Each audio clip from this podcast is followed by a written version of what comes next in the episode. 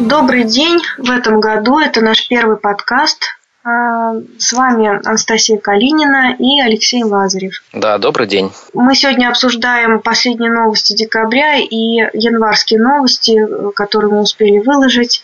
У нас были небольшие заминки технические, поэтому новостей выложили не так много в январе.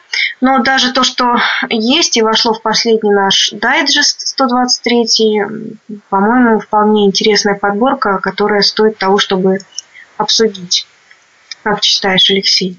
Ну да, мне даже показалось, что новостей достаточно много. Но, наверное, если на количество дней разделить, то немного в среднем на день пришлось. Но в целом за январь набралось. Это же первый дайджест января, а январь уже практически закончился.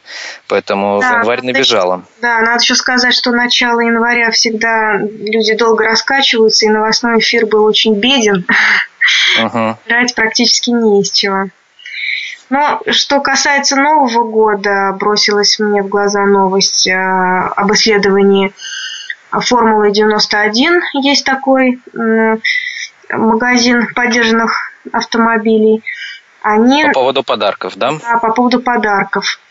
А, они опросили 400 человек в предновогоднем опросе. И оказалось, uh-huh. 155% мужчин и 49% женщин назвали лучшим для себя подарком на Новый год комплект резины. Это именно как от дилера, да, если бы они хотели бы получить этот ну, подарок? Ну, какой-то именно автомобильный подарок, да, то есть что-то uh-huh. автомобильной компании. Ну, это неудивительно. Зимняя резина, конечно, все любят получать. Да. да. 15% мужчин хотели бы пылесос, автопылесос, 14% э, видеорегистратор, 11% навигатор. Ну, женщины больше хотели бы получить автопылесос и навигатор. Здесь немножко другое распределение. То есть у мужчин на втором, ну понятно, резина и там, и там на первом месте. У мужчин э, после резины это идет пылесос, а потом видеорегистратор, а у женщин... У женщин то же самое, но женщины в большей степени, чем резину, хотят э, автопылесос и навигатор, чистоту. А, и, угу. и, и, и ездить по городу. Угу. Потом э, запомнилась мне еще новость про э, Татьяну Луковецкую Рольф. Здесь такая некая э, история, экскурс а, в ту в тот период управления, когда именно Татьяна взяла в свои руки операционную деятельность Рольфа. Ну и вообще очень интересный карьерный рост от, получается, оператора колл-центра, да, я так понимаю, да, до, колл-центра, до... руководителя направления розничных продаж. Ну, по сути, э, да, главное по розничному направлению в Рольфе. У нас, кстати, в Атланте, в Атлантем в холдинге тоже есть э, такая достаточно длинная карьера от э, механика до региональной управляющей по Беларуси. Вот, вот человек пришел изначально на должность механика, а в конце стал э, региональным. Э, Самойла, но это в Беларуси, он в России ну, ни о чем не скажет, потому что в основном он э, в Беларуси как раз его знают, а в России, ну, что он отвечает за э, работу Атлантем в Беларуси. Ну, откуда, собственно, Атлант начинался. Не потерял клиентов, когда потерял его золотые руки, потому что же... Не, но он же сначала мастером, наоборот, даже когда золотые руки механика становится мастером, я думаю, даже клиентов становится больше, потому что мастер... Да, но когда он уже руководитель mm. стал, уже... Потом руководитель сервиса, директор директор автоцентра, ну, там тоже не сразу директор, там есть же там еще ступенька заместителя. Ну, в общем, такой интересный путь. Вот, э, кстати, нигде не видел, даже было бы интересно. Ну, наверное, надо просто в интернете порыться. Вот какие промежуточные ступеньки были э, в Рольфе как раз. Э, у Татьяны? Э, да, да, да. Ну, потому что это тоже же интересно, как вот ну, в Атланте да, есть, есть такой даже калькулятор, э, калькулятор карьеры, можно попробовать построить. И там я видел, например, от, ну так, можно поэкспериментировать, понажимать разные профессии. Например, если пришел водителем, то как теоретически можно стать, например, директором автоцентра? Через какие направления можно двигаться, где себя развивать для того, чтобы вот подняться по карьерной лестнице в автомобильном бизнесе?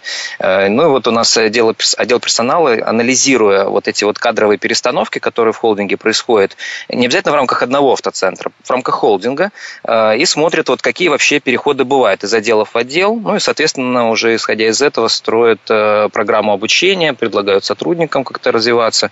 Кто-то из отдела продаж в маркетинг, например, хочет пойти, или наоборот, финансы, соответственно, он учится, записывается на, ну, на, на соответствующие курсы, чтобы вот сдвинуться в этом направлении. Ну, так что это действительно такие вот, такой рост, это вдохновляет. Это не значит, что вот пришел сразу и встал на вот руководящую должность. Да, безусловно, вдохновляет. Особенно, когда понимаешь, что Татьяна Луковецкая не просто руководитель и человек, прошедший карьеру, но еще действительно человек, обладающий какими-то другими талантами. Я к чему? К тому, что я очень удивилась, увидев ее с гитарой, mm. поющую на одном из заседаний, итоговых заседаний Татьяны Григорьевой. Это было, конечно, открытие. Но, тем не менее, самое интересное в статье про Татьяну Луковецкую – это э, те моменты, на которые во время ее управления компания «Рольф» э, особое внимание уделяла. Это ну, понятие вот... воронка продаж, это да. премиум, они уходят все больше в премиум, понимая, чувствуя рынок и прибыль, да, где можно про воронку продаж тут даже цифры освещены. Я думаю, их можно тоже в подкасте озвучить. А, вот здесь такие цифры прошли, что идеальным они считают получить по воронке продаж 30 покупателей и 100 позвонивших. Если 25, то для них это, ну, хорошо, норма. То есть вот 100 позвонило, 25 купило. Ну, тут такой хороший э, страйтрейкс, так скажем, да, переход к конверсиям, очень даже есть к чему стремиться. Обычно даже звучит цифра 15-20, а тут прям 25 норма, 30 это вот цель. Но правда сейчас у Рольфа 23 из 100 становятся покупателями.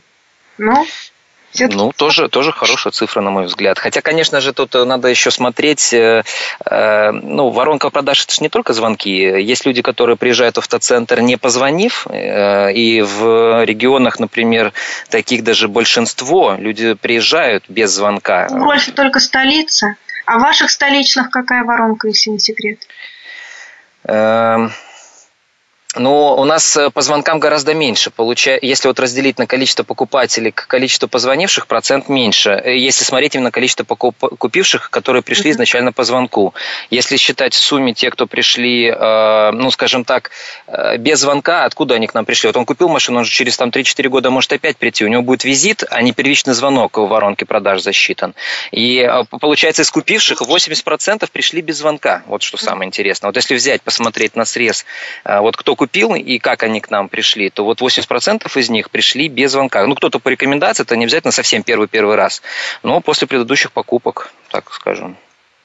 Да. Вот. А, есть еще шваронка, которая отслеживает от звонка к визиту. Вот тоже в столице, например, имеет смысл. То есть сколько было принято звонков и сколько из них приехало в автоцентр. Mm-hmm. А, ну, в общем-то, ну, не знаю, опять же, как вот у Рольфа, вот, ну, вообще этот коэффициент колеблется иногда там 10-20%. То есть 100 позвонишь, 20 только приедет. Остальные приедут без звонка, и там уже дальше коэффициент высчитывается. Но вот есть воронка такая маленькая, как бы от звонка к визиту. Что звонок продает визит, а, а не машину. Ну, должен, по крайней мере, продавать визит. Поэтому это какая-то такая отдельная вороночка. Ну ладно, это мы уже опять же э, воронки э, ушли. Ну вот э, все это, конечно, нужно считать и смотреть, как это все развивается, измерять успех в бизнесе. И такой показатель, даже 23 из 100 там, позвонивших, пришедших, тоже, в общем-то, отличный показатель. Так, ну что еще? Еще э, интересно то, что она уходит от централизации компании. Э, все больше передает э, власти или, так скажем, не власть, а ну, скажем, директор, директор людям, которые автоцентра. с клиентом, да, угу. предлагая а, премии Э, как раз за показатели. Да, плюс еще, э, что еще характеризует ее работу, э, ну вот она здесь говорит, именно при Луковецкой оплата труда менеджеров по продажам стала зависеть не только от количества проданных машин, но и от того, выполнила ли план вся компания. То есть замыкает эту премию еще на планы всей компании. А, плюс еще как раз этот период характеризуется тем, что они уходят от а, цели а, заработать на продаже машин к цели заработать на опционе, на сервисе, на кредитных программах. То есть повышать кумулятивную маржу с каждого клиента. Да, да, да. и все пытаются брать в этом плане пример. Ну да, не, не все еще умеют высчитывать ее, но, конечно же, безусловно, надо смотреть, э, ну, не только научиться ее высчитывать, еще же дальше нужно тогда и мотивацию прописывать, потому что это не так просто мотивировать, например, менеджера на э, там, часть маржи, которая придет с этого же клиента потом в сервисе, например. Это тоже надо... Иногда выгодно действительно машину продать в ноль э, для того, чтобы потом ну, заработать, э, получить доход с этого клиента, когда он будет обслуживаться на сервисе. И автоцентр в этом выиграет, хотя отдел продаж может ну, даже и потерять на, на, на такой сделке изначально. Но вот с точки зрения кумулятивной маржи это будет доходная сделка. То есть такой действительно глобальный взгляд сверху, он mm-hmm. позволяет вот, оценивать бизнес целиком. Ну, в общем, кумулятивная маржа, да, это отдельно все. Тут, наверное, не, не, не сейчас об этом рассказывать нужно. Я хочу сказать, что э, мы транслируем статью из Forbes, да, и хочу спросить, Алексей, вот у тебя как у руководителя автодилера. Какие здесь цифры зацепили в этой статье? Может быть, внимание? Меня вот по воронке зацепили как раз. Цифры воронки продаж меня зацепили. Угу. Ну что, поехали дальше? Угу. У нас еще новости. Ну, автопроизводители озвучили итоги уходящего года и прогнозы на будущее. Это, конечно, 5% роста до 2 э, миллионов 800 тысяч единиц продажи, что АвтоВАЗ, КАМАЗ ну, крайне тяжелая ситуация. Сейчас известно, что в автобас все-таки пришел Бу Андерсон, стал во главе и транслирует э, информацию о сокращении штатов и прочее, прочее. Все, конечно, это печальные новости. Ну да, в начале года 2013 был, по-моему, прогноз 2 э, миллиона 950 тысяч э, автомобилей. Ну, по факту оказалось э, меньше. И прогноз на следующий год тоже строится либо там, ну, небольшой до 3% рост, либо даже, вот как некоторые эксперты прогнозируют, падение минус 5%. Ну, самая тяжелая ситуация в продажах тяжелых грузовиков, минус 22%. Угу. КАМАЗ понизил целевой объем продаж. Автобусы сократились всего на 10%. А вот этот коммерческий транспорт, э, тяжелые грузовики, конечно, страдают, судя по тем процентам снижения роста, о которых пишут. Ну вот э, тут уже э, прошла информация по результатам января, что вот э, сейчас, к сожалению, цифры не с собой, что вот, ну, в январе была там некая плановая цифра, вот боюсь соврать, там 100 с чем-то вот автомобилей, и по данным АЕ будет, и что на самом деле эта цифра будет плюс 5% к плану. То есть январь вроде как лучше, чем его прогнозировали. Э, на 5%, чем э, вот, прогнозы. Потом в следующем подкасте можно, вот у меня цифры записаны, я могу даже поднять, вот сколько у меня было записано. Интересно, сколько по факту выйдет э, по статистике АЕП. Вот. Угу. Надо было, кстати, вот озвучить, не взял я с а. собой, можно проверить, потому что никто не Ты поверит. Ты имеешь в виду ваши продажи, вашего? Не, не, не наши продажи, а в целом по России. А, ну, статистика, да, она же а идет как, по... Как январь прошел? Ну, первая неделя, конечно же, не очень, а вот последняя неделя, ну, в общем-то, больше, чем там 10 контрактов в день, я считаю, это нормальные цифры тоже. Там 10-15 ежедневного контрактования. Это неплохо. А, я напоминаю... Это легковые что... плюс коммерческие автомобили Volkswagen. Я напоминаю, да. что речь идет о, марке Volkswagen, угу. продажами которых занимается да, Атлантем Бажова, да? Угу, да. Представляет Алексей у нас сейчас в подкасте. Так, ну что, поехали дальше. А, запомнилась мне новость про Транстехсервис. Очень большая региональная сеть. А, э, возглавляет ее Вячеслав Зубарев, он же создатель, он же владелец. Он всегда очень интересно выступает на заседаниях у Татьяны Григорьевой и значит, на Адама Смита конференции. Всегда очень интересно его слушать. Ну вот, пожалуйста, а, в этом году 10 салонов открывают, но это, скорее всего, они заканчивают строительство. Ну да, да. Планы по строительству заканчивают. 10 салонов открывают. 10 салонов. В прошлые годы открывали 15 или 17 автосалонов. В Казани будет BMW, Porsche, но тоже премиум марки. Как в одной из статей, которые мы публиковали тоже в ближайшее время, там говорится про то, что а, значит, способность э, потребителей, наших покупателей, то есть особенность нового покупателя в том, что они готовы переплачивать 150-200 тысяч, но покупать машину более комфортабельную, чем ранее покупали бюджетные, там, Лада, Део. Почему они падают, эти продажи? Потому что люди откладывают на продажи более респектабельных машин, ну, то есть откладывают эти деньги в угоду более красивого навороченного дизайна и дополнительных каких-то опций. Ну да, это верно, это видно по продажам, вот если по модельно смотреть, что те машины, которые до этого продавались в большом объеме, сейчас там падение, а, и по штукам, и по отношению к предыдущим периодам, а вот э, более дорогие модели там как прирост получается. Так, ну что, а, коэффициент покрытия автодилеров близок к нормативу. Есть у нас такая новость. Угу. Ну, вот я как человек а, не, не настолько близкий к бизнесу, как ты. Вот объясни мне, пожалуйста, мне вот это вот сложно. Ну, э, я вот когда эту новость прочитал тоже, на самом деле такой э, параметр, как коэффициент покрытия сервиса, он э, не очень был популярен у нас до этого. Как-то мы другими параметрами измеряли эффективность бизнеса. Э, и вот после этой статьи даже залез, почитал, что же это за такой параметр. Что действительно мы вот прямо за покрытием сервиса даже в Атланте так вот прямо не следим. Ну, очень редко мы его используем на своих планерках. А что это такое? Вот интересная история возникновения этого коэффициента. Когда-то э, автопроизводители там, в частности, Fiat, э, для того, чтобы продавать автомобили, строил сам технический центр, но очень быстро понял, что это невыгодно, э, гораздо проще и дешевле э, открывать, развивать дилерскую сеть, приходя в страну и вот давая контракты местных, местным игрокам, а не самостоятельно выстраивая вот эти вот автоцентры, что, в общем-то, сейчас повально все и делают. И первое время он давал контракты вот для того, чтобы автомобиль э, в стране э, как-то обслуживался, именно сервисные контракты. Не столько по продаже автомобиля, а сервисные контракты. А за продажи автомобилей люди могли ездить даже вплоть там, до соседней, ну, в соседнюю какую-то страну. В Европе это всегда было проще. А, а вот в этой стране уже должны быть точки для обслуживания. И первое время сеть того же Фиата, это когда-то был очень крупный концерн, ну и сейчас, в общем-то, не маленький, но вот, очень крупный концерн, и э, очень много сервисных центров. И в какой-то момент возникал вопрос, вот пора, можно ли открывать этому сервисному центру отдел продаж или еще рано, вот как понять? И вот как раз этот параметр э, сервисное покрытие э, и вводился. А что он показывал?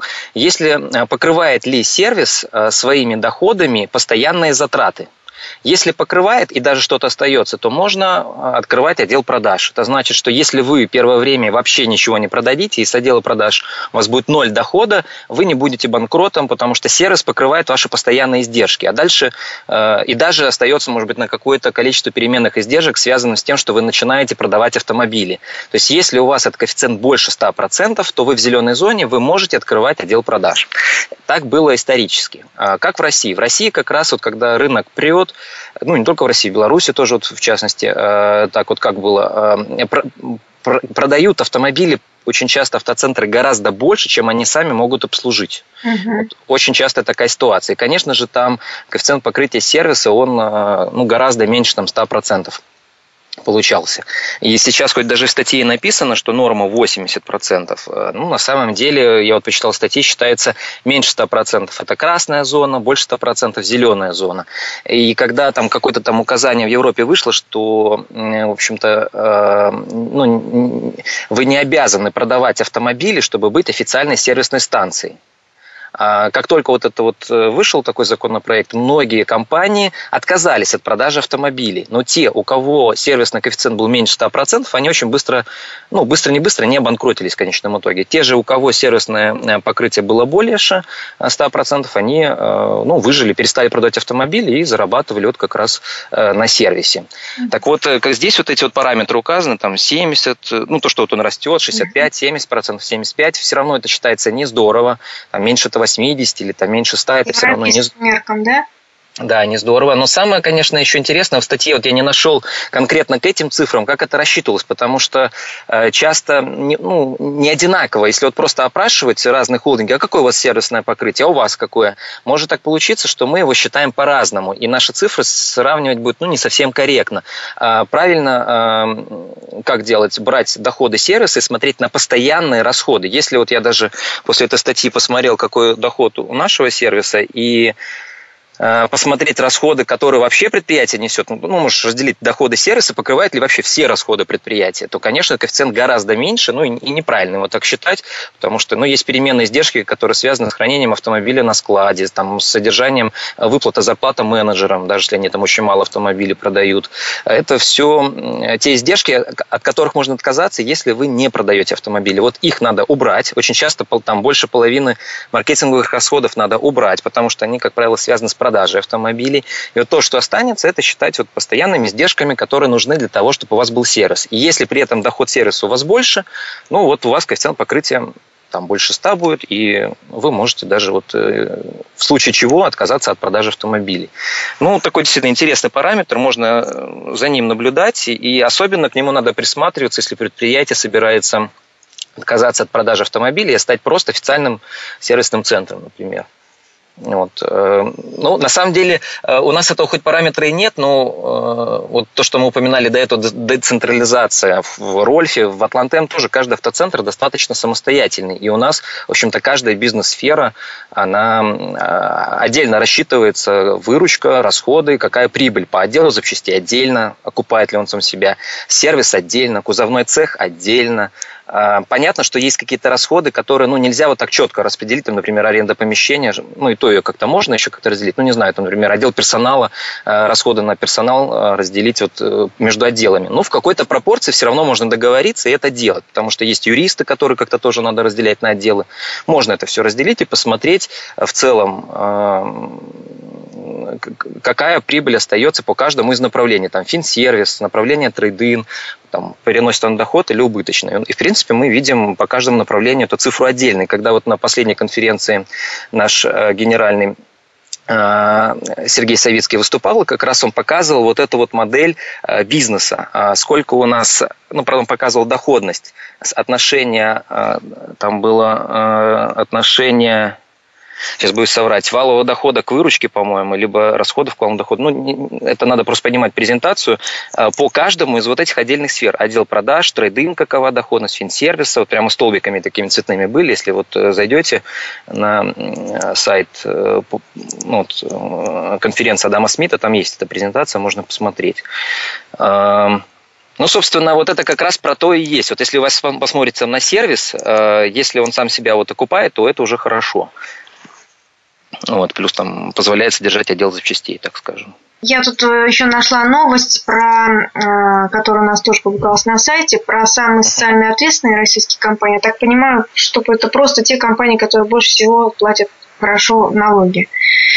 А, вот. И как раз... Возможно, я вот, кстати, так и не понял, по какому критерию оценивалось я так понять... Понял, потому что они здесь, в общем-то, все крупные, да, то есть здесь не входило... Так, ну, так вы назвали крупные налогоплательщики. Почему крупные налоги значит социально ответственные?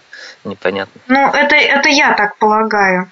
Потому mm. что среди автомобильных компаний КАМАЗ здесь э, лидер, а, далее из автомобильных ГАЗ, потом АвтоВАЗ, ну а среди авторитейлеров это а, Рольф. Uh-huh роль. Я думаю, здесь э, играет роль в этом рейтинге все-таки еще э, насколько компания крупная и на, какой у нее доход. Я так понимаю. Наверное, да, по абсолютным цифрам как-то там смотрели. Жаль, что среди автодилеров здесь только Рольф. Угу. Я думаю, ну, что если бы сюда какие-то еще показатели, кроме налогов, внесли, возможно, это было бы другие. Ну, вообще непонятно, какие показатели. Поэтому, вот если посмотреть на них, можно было понять тогда, почему другие не попали. Ну, да. Угу. Про наружку. Помнишь? Что подорожает, да, да. Дорожает, дорожает, дорожает. Она уже подорожала, э, я вот тоже себе тут выделил, подорожала э, в октябре и подорожала еще. В октябре на 50-60%. С 2014 уже на 100-110%. Ну, правда, некоторые эксперты называют там 30%. Но вот я еще выделил такие цифры, что э, общая стартовая цена всех лотов, э, ну, что это за лоты, кстати, это, э, ну, грубо говоря, это мы говорим про Москву, uh-huh.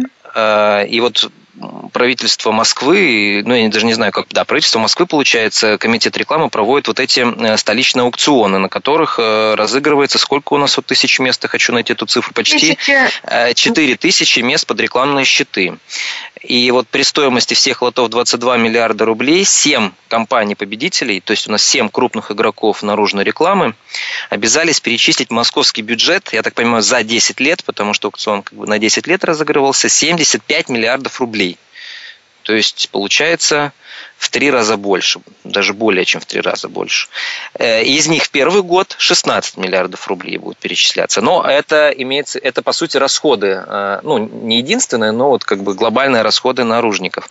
А естественно теперь рекламодатели э, должны будут окупить вот эти вот взносы компаний-победителей, ну и плюс еще заработать им какую-то маржу. Поэтому э, вот такие вот цифры, безусловно, приводят к тому, что наружная реклама будет расти. Ну, дальше посмотрим, как на это ответит рынок, потому что многие уже и так в конце Просто прошлого года... и все. Да, этого да. носителя. Ну вот и посмотрим. Здесь же тоже это как бизнес, поэтому если не наберут нужного количества клиентов, то, значит, заплатят правительству больше, чем сами смогут собрать этих денег. Посмотрим. Ну, самый крупный оператор по наружной рекламе, судя по вот этим аукционам, стала компания Rus Outdoor. Она из 75 миллиардов выиграла, э, ну, то есть ее доля, так скажем, это 27,2 миллиарда рублей по сути, треть э, рынка наружной рекламы, треть поверхности. Ну так, это скорее не поверхность, это выручка, там надо по штукам смотреть по-другому. Ну вот так складывается рынок наружной рекламы в Москве, дорожает. Э, ну, по крайней мере, все предпосылки к тому, что он будет дорожать и дальше. Посмотрим, к чему это приведет.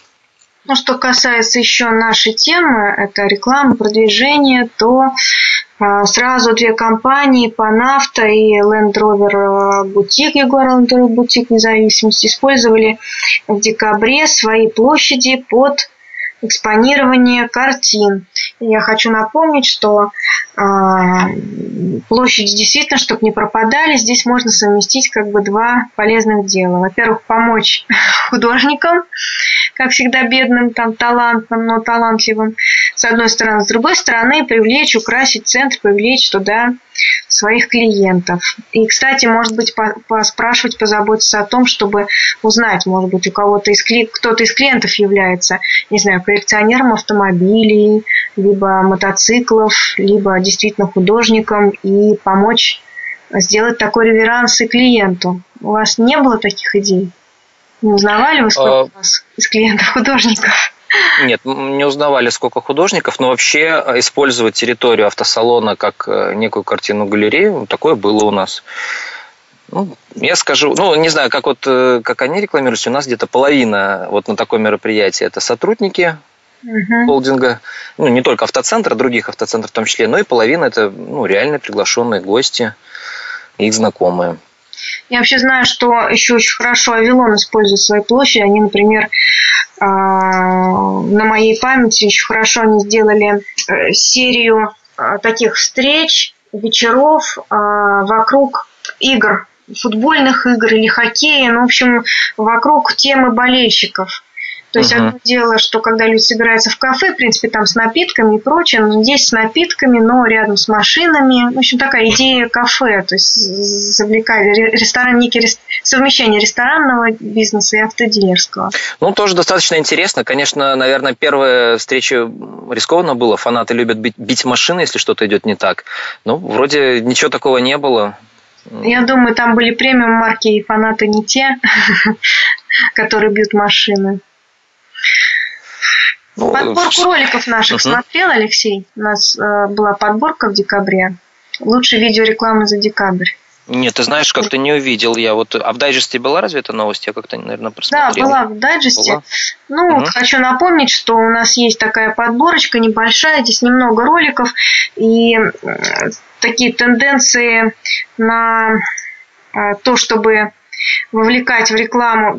Я вот, кстати, мало увидела человеческих лиц, все больше игрушки, а, а, анимационные какие-то вещи типа а, анимированного кота, зайчики и прочее. И одна из них по марке Audi а, то ли очень русифицированный ролик, то ли российский ролик, там с намеком, с критикой э, Сочи, Олимпиады, э, с включением русского мультика «Маша и медведь», а, автомобильный бренд Audi в своем ролике он а, рекламирует адаптационные способности своего автомобиля. Любые условия, идеальные условия, заявляется uh-huh. видео.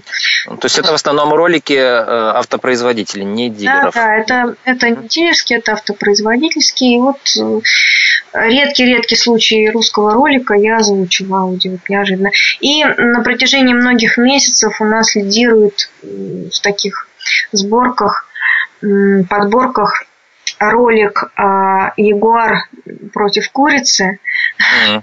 Uh-huh вот с этой идеей, с этой курицей, которую всячески вертит, а она при этом сохраняет э, положение, да? Положение свое, да, относительно горизонта. Слушай, подожди, а это разве Ягуар, это не Мерседес был? Что-то вот мне как-то, хотя, может, и я путаю. Передо мной Ягуар против Ягуар против Чикен. Mm, понятно. Ну, вот видишь, мне что-то даже марка не запомнилась изначально. Но про курицу помню, да. Угу. Ну что, у меня вроде бы все. Что ты Слушай, я бы хотел бы, да, добавить одну новость. Мне кажется, достаточно она важна. Вот прошла по вашему сайту. Касается пошлин на электромобили. Угу. А, да. Сев, э, написано так, что временно обнулили 19% пошлину на ввоз легковых электромобили страны Таможенного союза. Это Россия, Казахстан и Белоруссия. Значит, временно это что значит? Нулевая ввозная пошлина вводится с 1 февраля 2014 года по 31 декабря 2015 года. Многие наши слушатели наверняка уже видели а, э, видеоролик э, большого тест-драйва про автомобиль Тесла, который со Стилавином было снято. Вот как раз типичный электромобиль. И там прозвучала цифра что вот э, автомобиль стоил порядка там 100 тысяч э, долларов, а плюс э, на самолете доставить там плюс, по-моему, 10 тысяч называлась цифра, и порядка 40 тысяч это была растаможка. И уже в том ролике говорилось, что, возможно, пошлина на электромобили будет обнулена, и тогда, конечно же, стоимость автомобиля упадет со 150 до, ну, собственно, на размер этой пошлины. Но там, правда, называлось больше, чем 19% суммы всех пошлин, то есть порядка 40 тысяч, я вот такую цифру услышал. Ну, в, общем, в любом случае, завозить автомобили Тесла в России сейчас становится гораздо выгоднее. По сути, пятая часть стоимости, э, да. считайте, как скидка оформляется. Почти да. Да, да. Ну, это такой реверанс в сторону, наверное, экологии. Вот электромобиль, в принципе, таких машин, конечно, немного. Как только станет много, если, я думаю, их станет больше до 31 На декабря. Деле, в Европе а, их гораздо больше. Это им не удивляется, а у нас все-таки еще оглядываются на такие э, э, Здесь еще указан комментарий, что вот этот э, момент пропошлины, он не распространяется на машины с гибридным двигателем. То есть это, на них это не распространяется. Это именно автомобили с электроприводом с числом мест до 9, включая место водителя. Ну, так вот.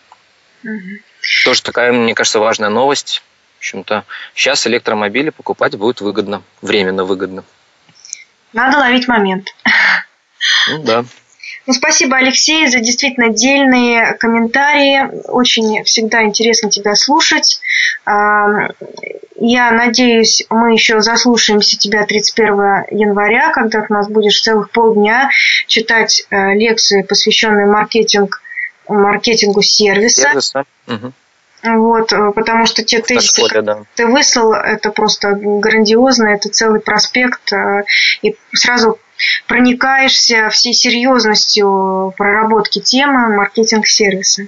Ну, посмотрим, вы же будете собирать обратную связь обязательно. Главное, э, как это будет воспринято, понято а, ауди, аудитории, да, какая будет на это обратная связь. Уважаемые что... слушатели, речь идет о школе автомаркетолога, очередной курс, который пройдет 30-31 января. 30 января будет раскрыта тема планирования и бюджетирования маркетинга, будет выступать преподаватель из Мирмиса а, Лис Николаевна. Мельниченко в первой половине дня, а во второй половине дня Антон Соколов, наш непревзойденный преподаватель, спикер наших конференций. Экс-директор по маркетингу премиум сегмента Рольфа, экс-директор по маркетингу Лексус Измайлова. Сейчас он возглавляет маркетинг компании, которая торгует яхтами.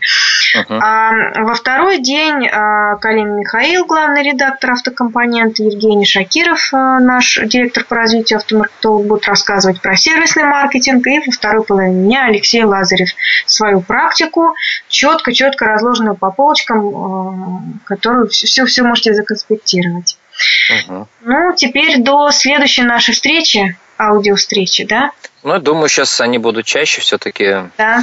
Год начинается, новости будут. Впереди Олимпиада. После Олимпиады тоже вот интересно. Э, все же ждут Олимпиады. С одной стороны, наконец-то заплатят денег за олимпийские объекты. Их вроде бы должно стать больше на рынке. А с другой стороны, после Олимпиады вот ходят слухи, что там... Все рухнет и будет затишье. Да, да. мир. Да. Будет ли жизнь после Олимпиады, узнаем. Да, по крайней мере, что сейчас с курсами творится, вот тоже смотрим. Эти доллары, евро растут. Хотя сегодня держатся, кстати. Отлично. Я уже перевожу кредиты. Какие-то. Да. Ну хорошо. Спасибо большое. Да, до следующих встреч. Всего доброго.